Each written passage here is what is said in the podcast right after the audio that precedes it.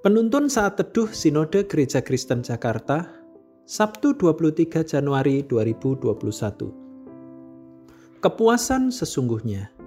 Lukas 12 ayat 17 sampai 19. Ia bertanya dalam hatinya, "Apakah yang harus aku perbuat sebab aku tidak mempunyai tempat di mana aku dapat menyimpan hasil tanahku?" Lalu katanya, "Inilah yang akan aku perbuat." Aku akan merombak lumbung-lumbungku dan aku akan mendirikan yang lebih besar dan aku akan menyimpan di dalamnya segala gandum dan barang-barangku. Sesudah itu aku akan berkata kepada jiwaku, jiwaku ada padamu banyak barang, tertimbun untuk bertahun-tahun lamanya. Beristirahatlah, makanlah, minumlah, dan bersenang-senanglah.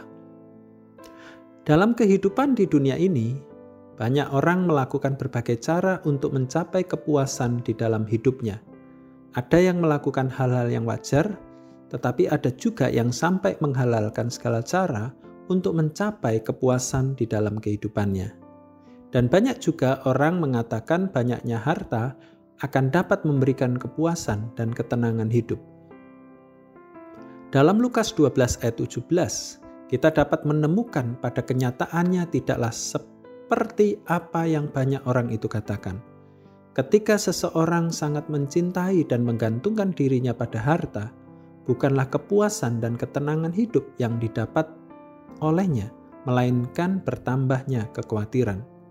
Rasa khawatir itu muncul karena memikirkan bagaimana untuk menjaga dan menyimpan setiap harta yang telah diperoleh. Inilah yang bisa kita pelajari dalam perumpamaan orang kaya yang bodoh. Sungguh, Suatu kesalahan karena orang kaya itu mencintai dan menggantungkan diri pada harta yang fana.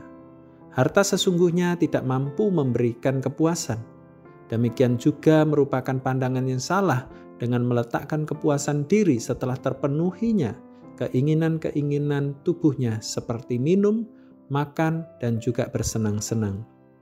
Karena kepuasan sejati tidaklah terletak pada itu semua, melainkan pada Tuhan Yesus Kristus. Dalam hidup ini, tidaklah salah seseorang bekerja keras untuk memperoleh pendapatan yang lebih dari sebelumnya untuk memperbaiki taraf kehidupan.